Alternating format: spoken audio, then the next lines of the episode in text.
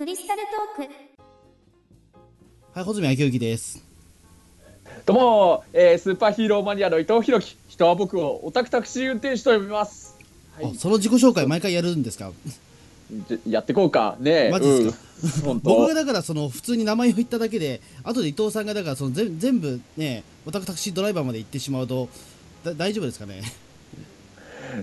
ねえどうだろうね。これは視聴者の方からのいろいろ視聴者リスナーさんか、ええ。リスナーさんからのいろいろ意見も聞いてみたいかもね、うん。もういいから普通にやれって言われたら普通にやるかもしれないしね。まあわかりました。じゃあそのあたりちょっとお便りというかなんかツイッターとかではいいただければと思いますが、えーじゃあとりあえず今回はですね、まあ前回第1回が初めましての回だったんですけども、まあ、今回はもう少し、まあ突っ込んだ話をしていこうかということで、まあお互いというかまあその伊藤さんが、えー確か一番お好きだったのがドラゴンボールというところで、えー前回の話が終わったような気がするんですそうそうそうそう、はい。ちゃんとね前回あの最後次はドラゴンボールの好きだからそうそうそうそう。あドラゴンボール好きだからねね。そういう話をかっていうそういう予告をしてたもんね。えーそうですね、はいただ、まあ、僕は僕自身は、まあ、ドラゴンボール多少は知ってるんですけども、まあ、今ほら、うん。あのえーもともとドラゴンボールスーパーでしたっけ？やってた枠が、まあ、今、鬼太郎になっちゃってるというところで。ねえ今一体停滞してるんですよね。というかあの僕が他のポッドキャスト番組でずっと鬼太郎の感想を言ってたりとかして、うん。えーあの全く今ドラゴンボール熱が何もない状況でして、え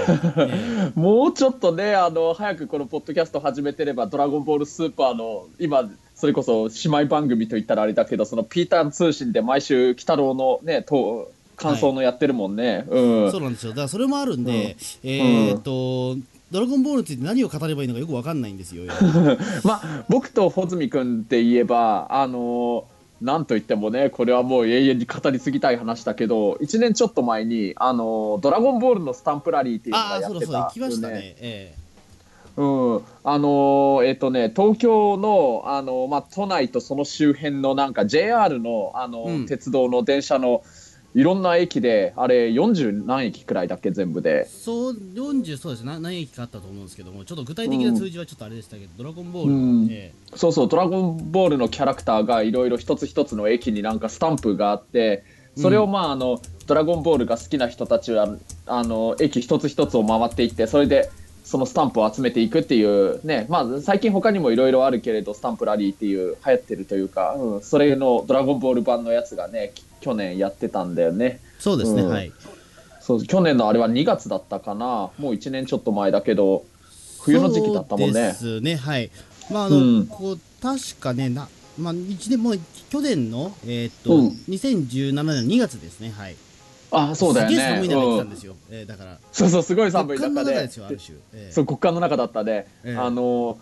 まあ、今ねあの都、都内近辺といったけれど、正確に言うと、もうその都内の駅以外でも、あの例えば常磐線のなんか千葉県だとか、もっと一番遠いと茨城県の取手っていうところまでとか、そこまで遠いところまでなぜかそのスタンプがあったりだとか、まあ、あと、JR の鉄道だけじゃなくて、あのは羽田空港に行くあの東京モノレールの駅にも、ね、スタンプがあったりとかで、もうね、本当、結構大変だったよね、あれ行くの。いやもう本当大変でしたね、うん。え。まあ、け結構、そのスタンプラリーに参加する人自体は結構あのいっぱいいたみたいなんだけれど、ただあの、大体の人っていうのは何日かに分けて、うんあの今日はここからここまでっていうので、それでそういう分け方をして、何日かに分けてやっていくっていう人がほとんどだと思うんだけど、あの僕と穂積君の何がね、自分で言うけど、何がすごいかって、それらの40何駅の遠くでは茨城県まで行くようなそういうスタンプラリーをたった1日でやってしまったんだよね。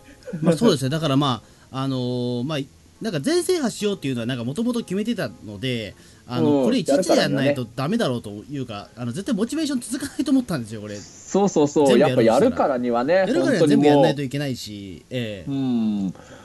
まあ、最初ね、僕も何でしょう、ドラゴンボールのね、スタンプラリーがあるっていうのを、いろんな駅歩いてたら、そういう看板というか広告があって、あこれはやるぞと思って思ったんだけど、最初はね、あの僕一人で、あのまあ、一日でやるか何日かに分けるか分かんなかったけど、うん。一人でいろいろそういうの回ってこうかなと思ってたんだけど、でも本当、何が嬉しかったかって、本当、リスナーの皆さん、これ、これいい話だと思うんですけれど、何が嬉しかったかって、あの自分で行こうかなと思ってたところに、あの、うん。穂積君の方から僕に LINE をくれて、あのドラゴンボールのスタンプラリーがあるから一緒に行きましょうって誘ってくれたんだよね、あー穂積君が。そうですね、ええ。なんでなんでそうしたか今なと思い全然覚えてないんですけど実を言うと。いやいや、僕はもう忘れもしないよ。本当あの、一人で、まあね、一人ででもやるやるぞと思ってたところに、そしたらね、穂積君という頼もしい、あの、そのスタンプ仲間がいて、ね、しかも穂積君の方から一緒に行こうって言ってくれたから、もうこれはもう二人で行くぞって、もうもちろんね、思ったしね。あ、うん。そうだから僕もともとだからあれだったんですよ。本当はですねあの、えっとうんウルトラマンの方のスタンプラリーを行きたかったんですよ。その半年ぐらい前にやってた、そうそうウルトラマンの方うん本当は行きたかったんだけど、あのうんちょっと忙しくて行けなかったんで、うん。あのたただまあ一応だからそれでまたドラゴンボールまあ今その時は比較的空いてたんで、まあ、ドラゴンボールもまあまあまあ好きだからちょっと一回そのスタンプラリーを経験してみようかなと思って藤さんに声かけたような感じだった。そうなんだよね。まあ、そうか、ドラゴンボールといえば僕という感じでね。そうそうそう。であの、うん。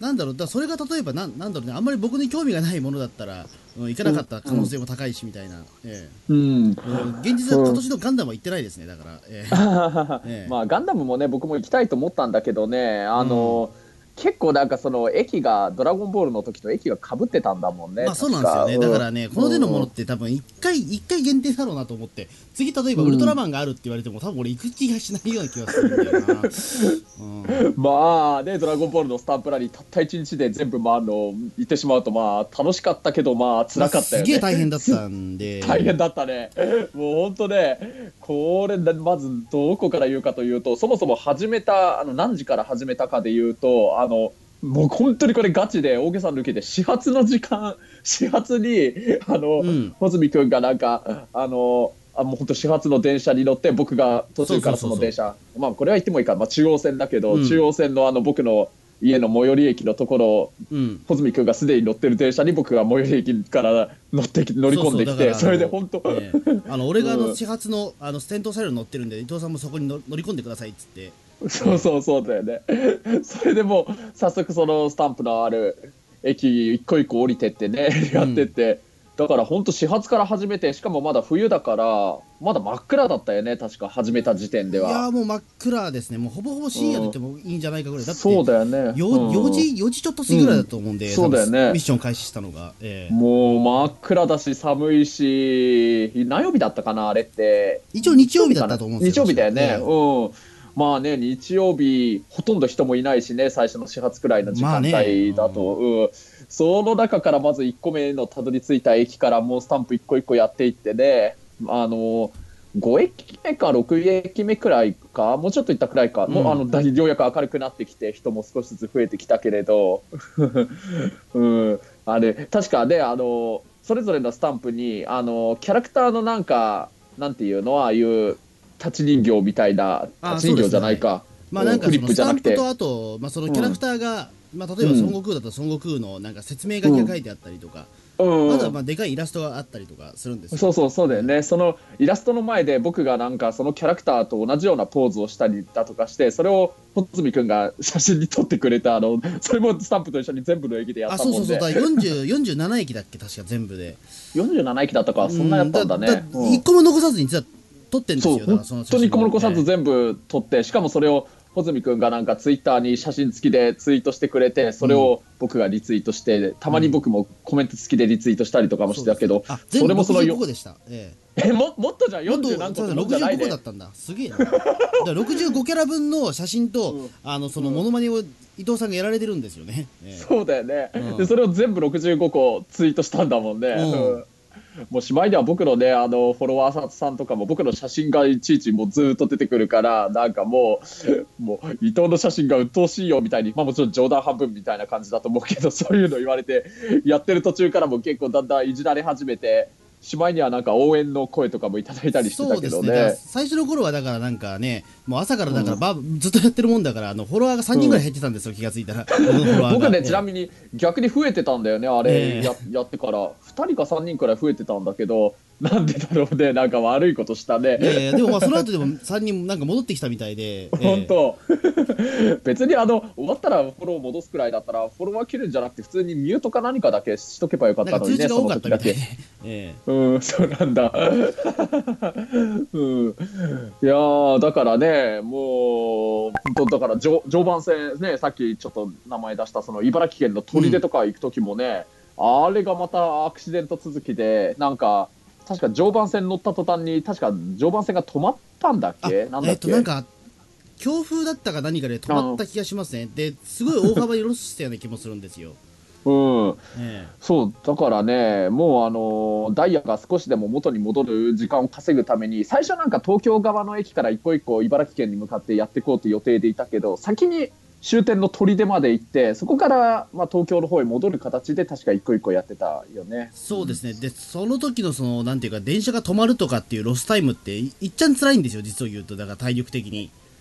うん、まあそうかもしれあの、ないね。ま、待ち時間っていうのが一番辛いなっていうのはその時確かに。感じたんですよね、うん、そう思う。ええ。あの何かしら動い電車のてればいいんだけど、うん、電車乗ってればまだ座ることもできるかもしれないし、まだく風景が流れていくから退屈はしないけど、うん。本当、待ち時間ってあれが本当にきつい時間が一番しね。辛いですね。ええ。であといしかも伊藤さんもなんか最初の頃だ日が暮れるぐらいまではあの、うん。なんかこれは修行だからっていうことなんか座らなか座らないっていうルールを自分に課したじゃないですかなんかうん、まあね悟空やクリリンがね、亀仙人のじっちゃんで修行のところで修行したみたいな、そういう勢いでやってたけどね。えーただ僕、うん。鳥で行った時点でもうそのね、もう案はもう却下してましたから、えー無理だと思ってこれは、えーずっと立つのは無理だと思って、えーうん、あそうそうそうずっとそうあそう始めた時僕修行だと思って電車の中で立ってたんだもんねそうそうそうそう。ずっと席が空いてても、で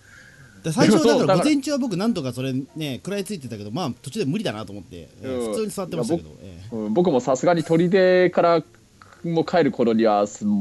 さっき言ってたのなしって言ってさすがに座ってたね、ー うん、だから鳥で行って戻ってくるってすげえ思った以上に体力がいるんですよ。だってうん。茨城まで行って何も,、まあ、何もしないというかスタンプ1個押して帰ってくるっていううん。想像以上に体力使うんですもんこれ、ねえもう何もしないで往復するだけでも結構な時間と体力使うのにその上スタンプをね一つ一つ電車を降りてそれでスタンプをしてたからね、うん、で何を何をするわけでもなく本当にスタンプ一つ押して、ね、戻ってくっていうだけの作業は辛いですよ思った以 そうだよね。で写真も撮って僕がポーズ撮って、うん、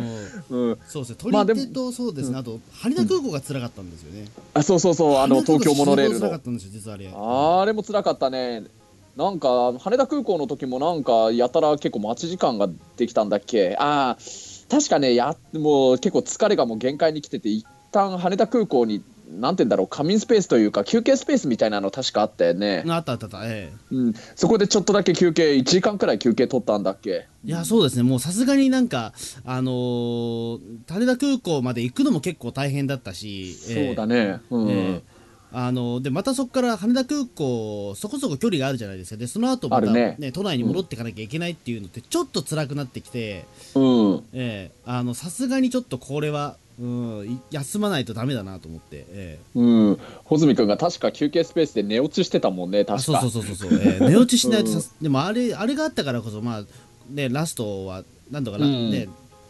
突っ走ることができたんですけど。そうだね、もう何しろ始発から始めたというのに、本当に茨城県の鳥で行ったりだとか、羽田空港行ったりとかで、それがね、いあの終わる頃にはもう夕方近くくらいになってて、でようやく本当にその65駅の最後の駅、最後の駅、東京駅でね、うん。悟空のポーズで、東京駅をあえて残しておいたんだよね。でそうですね。東京駅はとりあえず残してそれで悟空で、あの締めようっていうような決めてたんですよ、ねうん。事前に、そうそう。で東京駅がねあので終わった時はもうよ夕方の夕夕方というかろ夜の6時半か7時近くくらいだったっけ？確か。始発から始めたのに。そうですね、当時の記録がどうだっけな？確か。ええ。うん。た多分、ね、確かそんな記憶。うん。8時ぐらいまでいたような気がしますよ確か。あ8時8時までやってたんだ始発から始めて、いやーもうねその間本当に電車で移動してスタンプ探して。スタンプもね駅によっては本当になかなかどこにあるのか見つからなくて見つけるの苦労した駅とかあったもんね。それも大変でしたね。うん、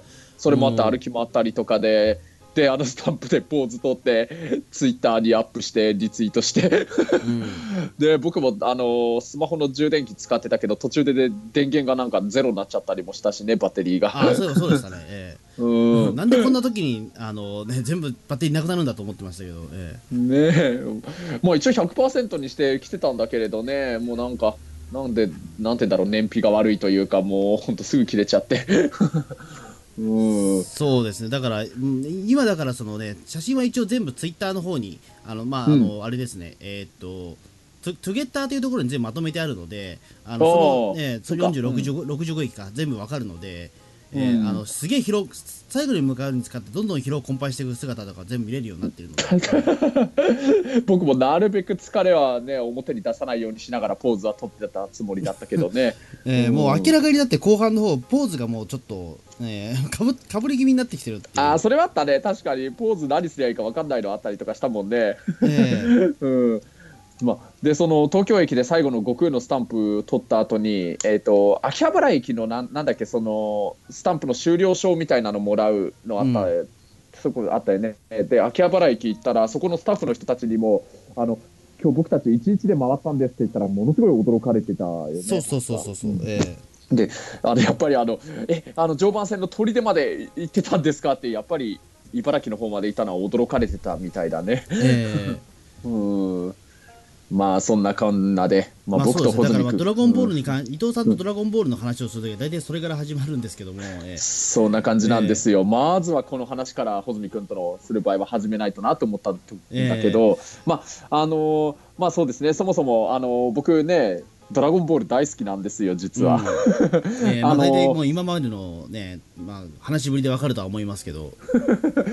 まあねあのーまあ今ねオタクタクシー運転手だとかまああとちょっと前まではしあのー昔ちょっと僕も1回目の時ちょっと軽く言ったっけ？なんか昔ちょっとしたテレビとか出させていただいてたあのええ。こともあったんだけどその中で「100人目のバカ」っていう深夜番組で中澤武さんも一緒に出てた番組で。あの司会の関根勤さんから怪獣記憶男っていうね、あの肩書きというか異名というかそういうのもいただいてたりしてたんだけれどあのそれとは別にねまあ、これもちょっとなんかお正月にやってた特別番組かな。それであの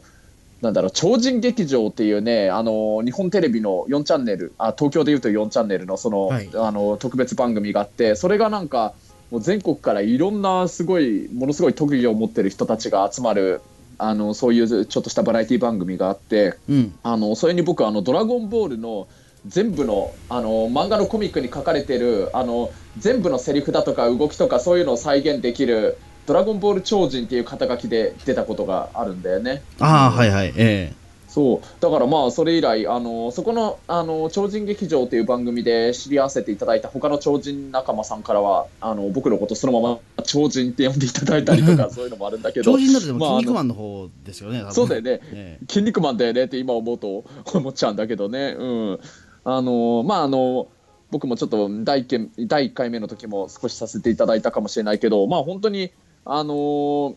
10年ちょっと前にあのドラマで当時電車男っていうのが結構ブームになってて、それがきっかけで。ええ。結構秋葉原のそういうオタク文化をなんかいろんな番組がテレビ番組が取り上げてたりあのしてたことがあって僕がそういうテレビとか出てそういうちょっと面白い変なことをできるオタクっていうのでいろいろ実は当時テレビ番組にちょっといろいろ出させていただいてた時代があって、うん。うん、まああのいろいろあってその中であの「ドラゴンボール」のやっぱりあの漫画に描かれてるセリフとかもすごい正確に再現したりだとか動きとかそういうのを大げさにモノマネしたりだとかそういうのをやってた時代があってね。まあ本当にあの当時僕といえばもう「ドラゴンボール」がすごい大好きなやつっていうので結構いろいろ注目していただいた時代があったんだよね。はい。うん。まあ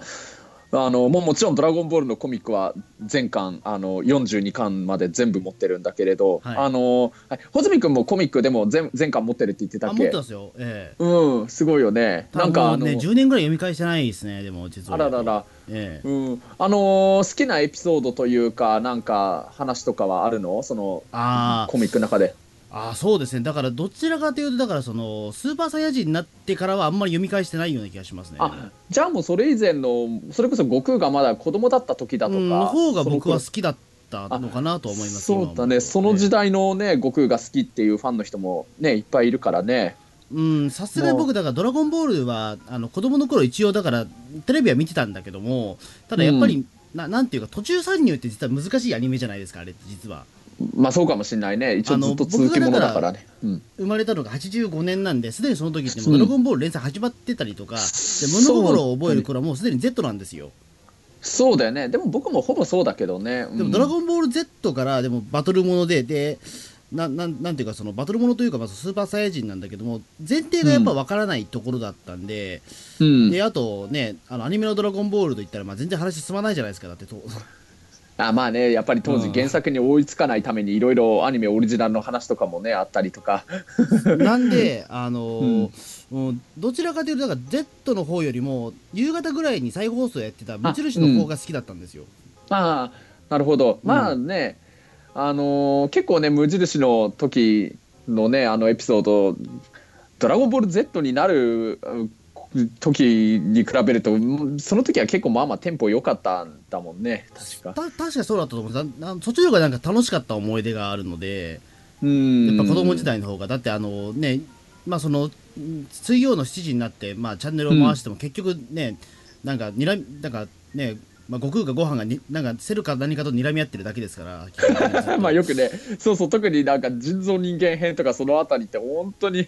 なんか結構時間稼ぎというかそれが結構激しくてなんかあのセルが例えば本当それこそ完全体とかになるとかのそれのうわブワーって叫んでるだけで1話丸々使っちゃったりとかしてたもんね。そうそう。で、うん。僕は割とそれでも楽しめて見てた方なんですけど、うん。ある日僕も親が楽しかったけど一緒に見てたら、うん。これ何やってんのって言われてうん、説明ができなかったんですよ俺も。そうだね。うん何やってんの？これ何やってんのって言われて。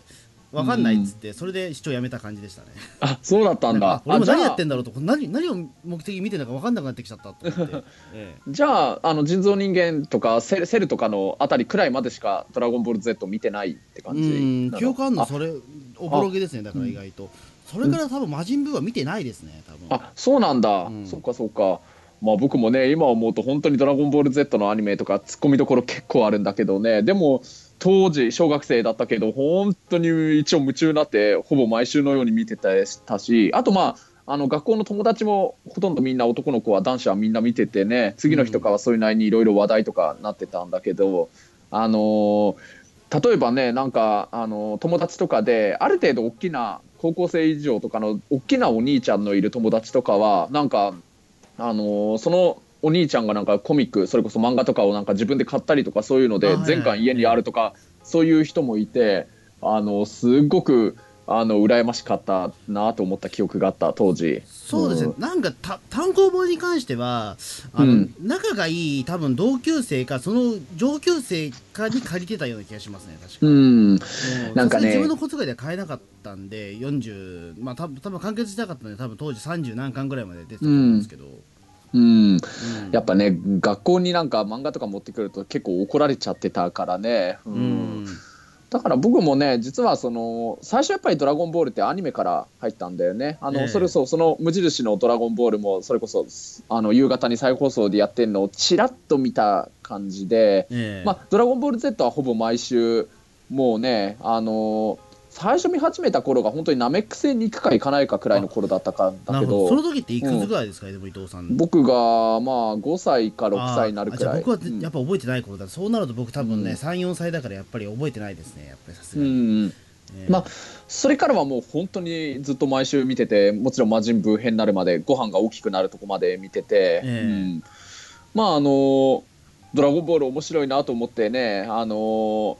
それからね僕僕自身が今度高校生くらいになった時にあのようやく少しお小遣いが増えてきたりとか、まあ、ちょっとアルバイトとかも始めたりとかでちょっと一応自分もお金少ないながらも持つことができるようになったから、はい。あの漫画喫茶行ってうん。当時まだギリギリまだまあインターネットがもう出始めた頃ではあったけどあまだそっか。うん、当時ネットまだねカフェって言い方もしてましたそもんうネットカフェネットカフェってまだ言い方してなかったんだよね僕、ま、漫画喫茶ってとにかく言って。うんうん。漫画喫茶でも漫画喫茶当時確かインターネットカフェと分かれてたような気がするんですよ、当時。なんかね、ま、漫画読めるスペースとインターネットができるスペースが半分ずつくらいのスペースに分かれてそうそうそうそうそう別物だったよね、まあうん。あの料金は同じだったけれど、うん。うん。まあそうそうそれで漫画喫茶行ってそこでようやく「ドラゴンボール」の原作の漫画全巻読んだんだよね。あなるほど、あそうなんですねうん、本当に時間忘れてあっという間に42巻のコミックをす結構な